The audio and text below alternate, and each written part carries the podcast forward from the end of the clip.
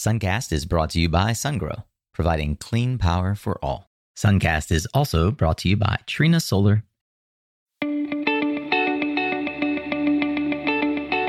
Hey there, Solar Warriors. I'm Nico Johnson, and this is Suncast. Each week, I pull back the veil on the life and business insights of clean tech entrepreneurs building the most noble and impactful companies of our time. I hope what you learn from this conversation is a catalyst for your own growth.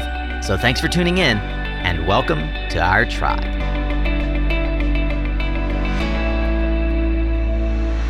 Hey there, welcome back, Solar Warrior, to another Tactical Tuesday, a short form conversation with subject matter experts designed to give you the practical tips, tools, and advice for building your clean energy business or career.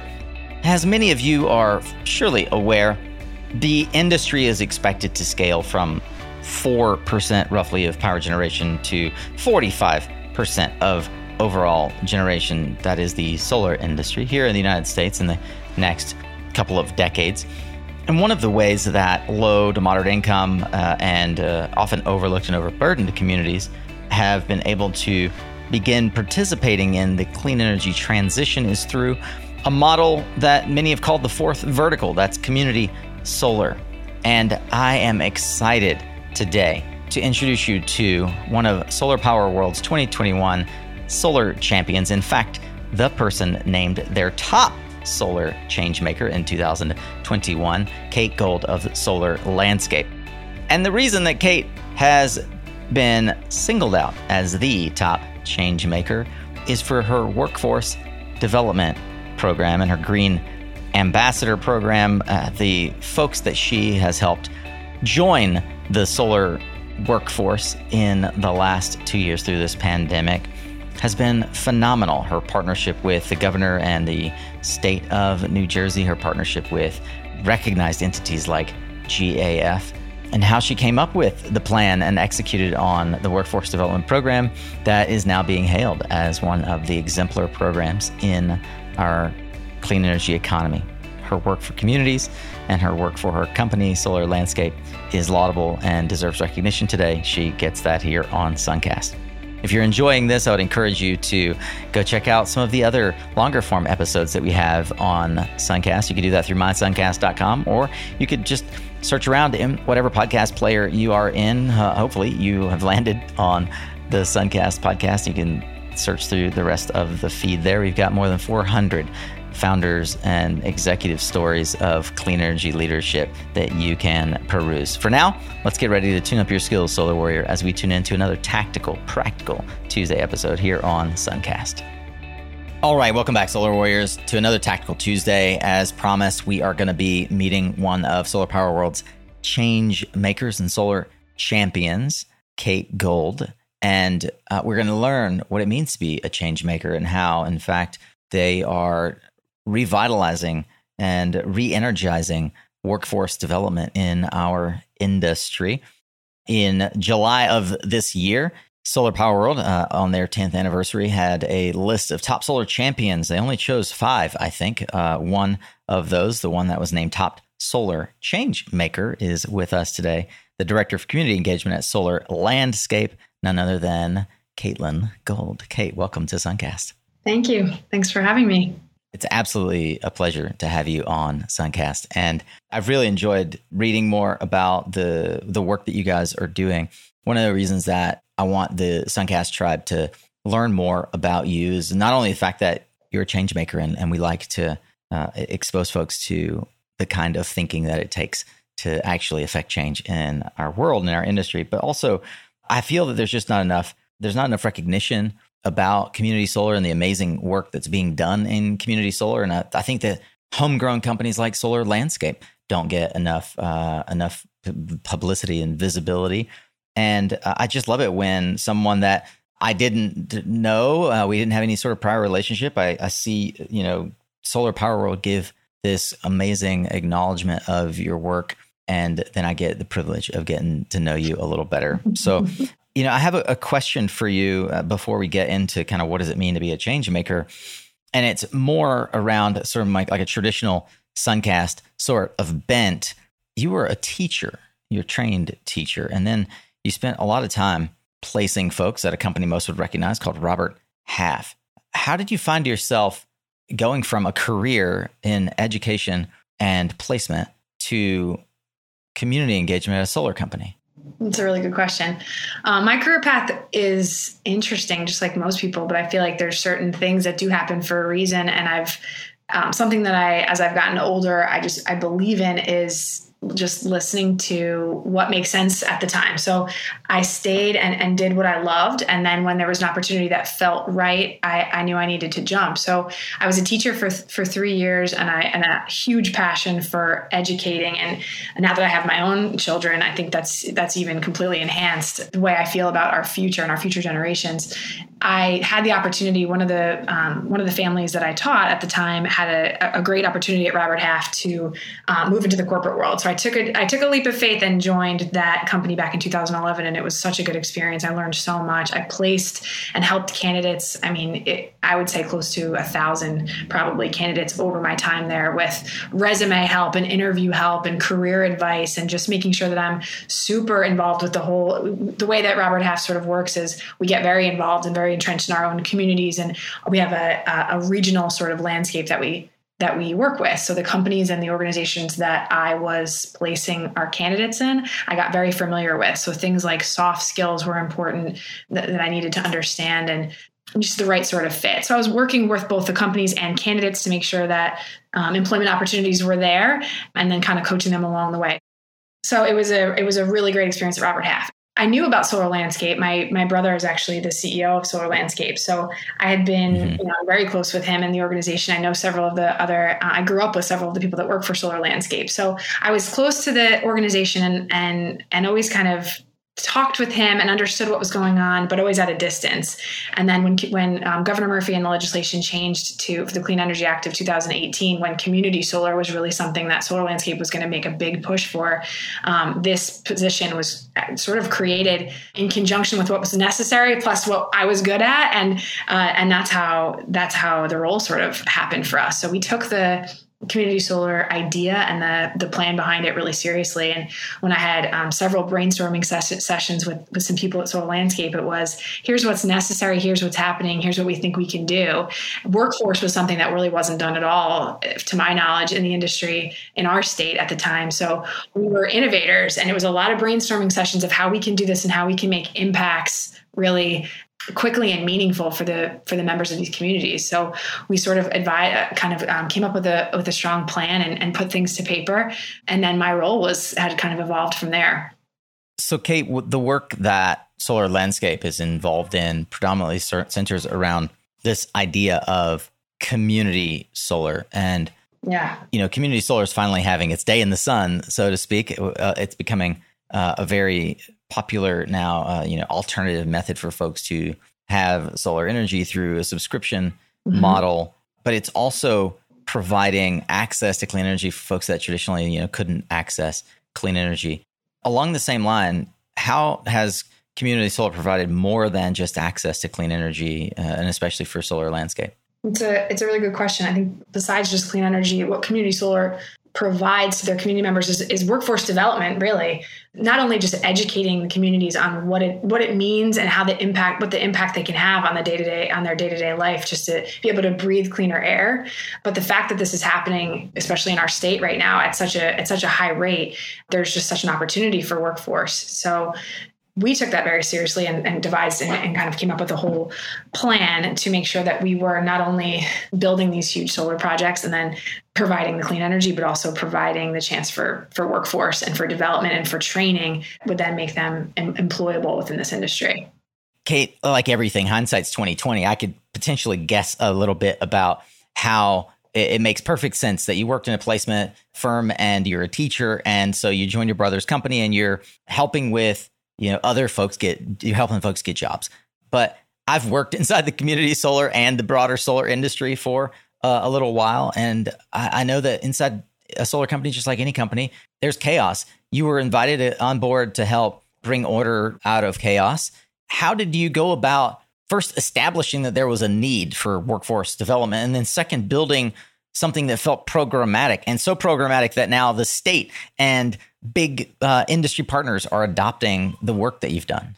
Um, it's a really good question, and it was just looking back, thinking of that, making making me kind of relive that those early times. This whole Landscape was so fun because it was completely coming from Robert Half, which is such a well established company. This was this had the startup feel of here's this here's this chance, here's this we want to train upwards of 150 people, and there's really no blueprint of how to do it. So that was really exciting, and I feel like the best way what I what I could just you know if I could offer any advice to anyone else who might be in a similar situation is I just had a lot of conversations with a lot of people. I talked to as many people as I could.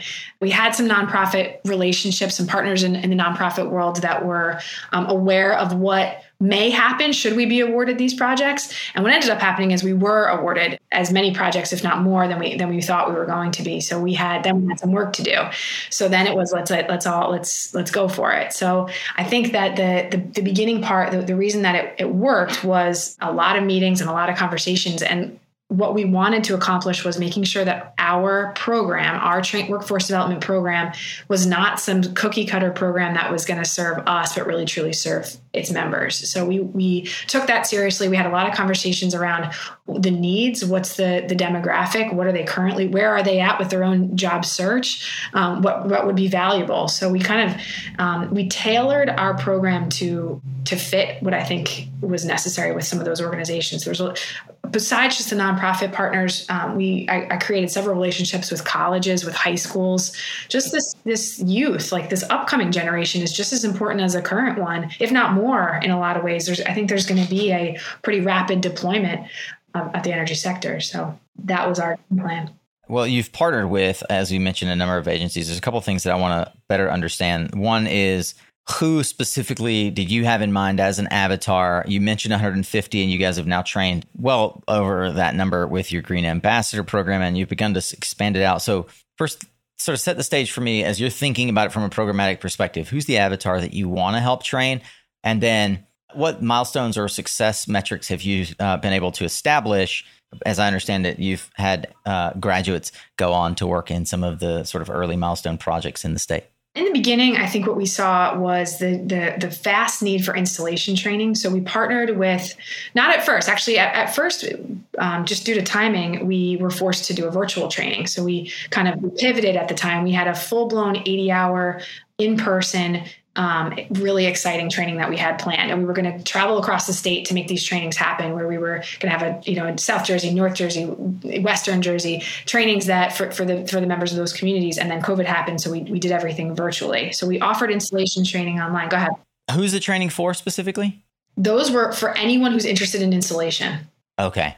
So what ended up happening was we our, our largest partner, the, the, the largest demographic of trainees came from Edison Job Corps, which is part of the, Depart- the oh, National cool. Department of Labor. So we had a relationship of the relationships that I was creating along the way. That one seemed to be one that made the most sense. As COVID happened, and all of those students, there's about 450 students on that campus. Um, those students are between the ages of 18 and 24, who are there to learn a trade. It's a, it's predominantly a vocational type program. They were forced to go back home. When we came up with the virtual training, they were super excited. We offered 60 hour virtual trainings for um, for solar installation through the Edison Job Corps program mostly, but we also expanded it to other nonprofit partners at the time. Can you give a couple of examples of lives that you feel like are emblematic of the kind of change that you've been able to affect? Absolutely. We um oh gosh, there's so many good stories. We the interview once we went through the training once our students went through and passed the training they received a certificate that we felt like would just be would hold some clout in the industry. We have industry partners that we reached out to to let them know here's some some people that have just graduated. They've learned they understand the safety requirements. They understand how to how to rack. They just need a chance. So um, we did the best we could for placement. But then we Solar Landscape had the chance at that time to hire a good number of of, of students who, who passed. So I was part of that interview process, and I just remember falling in love with these students and their stories. There was um uh, a female, and her name is Jewel. She was awesome. She taught me her. She told me her whole story and how she fell in love with construction. Believe it or not, through um, watching her maintenance man in her New York City apartment just fix things, and she thought that was so fascinating. So she left her job in nursing to, to believe it or not, pursue construction. I just loved her and her work ethic, and we hired her, and she's been on the roof ever since. And what's really cool about that is she's I didn't realize this at the time, but six months into her job, maybe she told us about her twin sister who loved the idea and we hired her too. So we have um, we have two two twin females up on the roof, which has been really really great. And then another really good story was um, someone named Ricky Gass who uh, came through the Edison Job Corps program. We hired him. He um, he was living in, in Newark with his daughter, and just in my interview with him, said, I, I, I have had a rough past. I know I've made some mistakes, and I, I, need a chance." And we gave him a chance, and he's been uh, making prevailing wage, changing lives. He ended up having a second baby in the time that he's been there, and he's gone on record of saying, if it wasn't for this job, you know, he doesn't really know where he would where he would be at this point. So he's he's been a, a, a big success that we've had. He actually got the chance to meet Governor Murphy in the ribbon cutting that we had back in in I want to say June of 2020. That's right. That was the largest community yeah. solar project in the, or the first community solar project in the state, right? To be turned on. Yep, that was in Perth Amboy. He's he worked on that project. So did Joel. So did a couple other students from that, that came through our training program. Um, and then he was there to introduce the governor during the ribbon cutting. Wow. Yeah. What a special cool. moment for you as well to see that happen. It was amazing. And I'm sure you guys are tracking this, but can you share a little bit about the metrics of maybe the improved, I'll call it life quotient? Like I, I imagine I've seen a number of these workforce mm-hmm. development programs where folks are, in some cases, literally coming out of homeless shelters. In the case of our friend Nicole Steele working at Grid, right? Um, what are some of the uh, life changes that you've been able to help empower from, even from a monetary perspective? Oh, I mean, so we've hired several and just from you know we try to i try to just tread lightly on that topic. So i would never want to embarrass anyone. And but yeah i have heard someone that we hired was working at, at QuickChek making $15 an hour and, this, and he was living out of his car. There was a, another person that we hired that was walking back and forth to the job site. We didn't realize it for a few days and someone else ended up have, you know giving him a, a ride back and forth we've had a couple people that have said they bought their first car. It's a real, I mean, we happen to have the luxury of paying them very, very well because of the prevailing wage laws. So they are making an incredible income.